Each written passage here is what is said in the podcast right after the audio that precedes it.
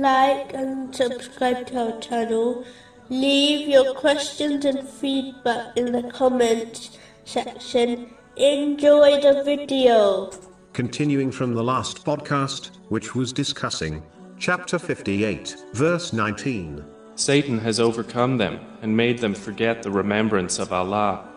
The devil fools people into committing sins and wrong decisions by beautifying the incorrect choice for them. Chapter 29, verse 38.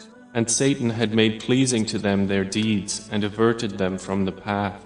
This occurs in situations when a person must make a choice between two or more options. It occurs when the choice is between the lawful and unlawful, and even between two lawful options. If the devil cannot guide someone to a sin, then he attempts to guide them to the inferior choice, even if it lawful, hoping it will lead to some sort of a sin, such as a person complaining about life and fate.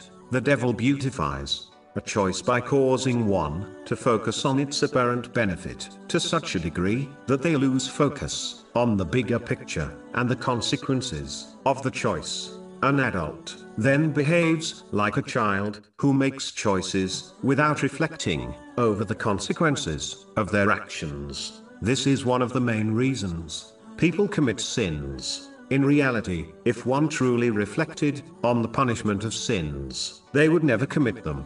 Something which helps in situations like this is to mentally take a step back and assess the choices by comparing their pros and cons. Only when the lawful benefit of something outweighs the harm should a person proceed. The other thing which helps is to deeply reflect on the consequences of the potential choices because some choices might be lawful, but if one goes ahead with them, it may make their life difficult in the long run.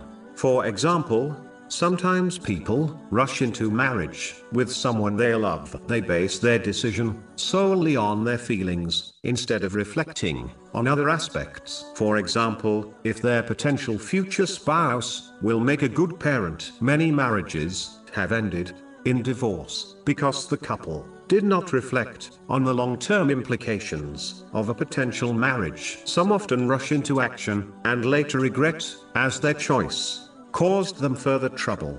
Before making a choice, one should reflect deeply over its lawfulness, its pros and cons, and its potential long term consequences, all under the guidance of the Holy Quran and the traditions of the Holy Prophet Muhammad. Peace and blessings be upon him. Whoever acts like this will rarely make a wrong choice. They later regret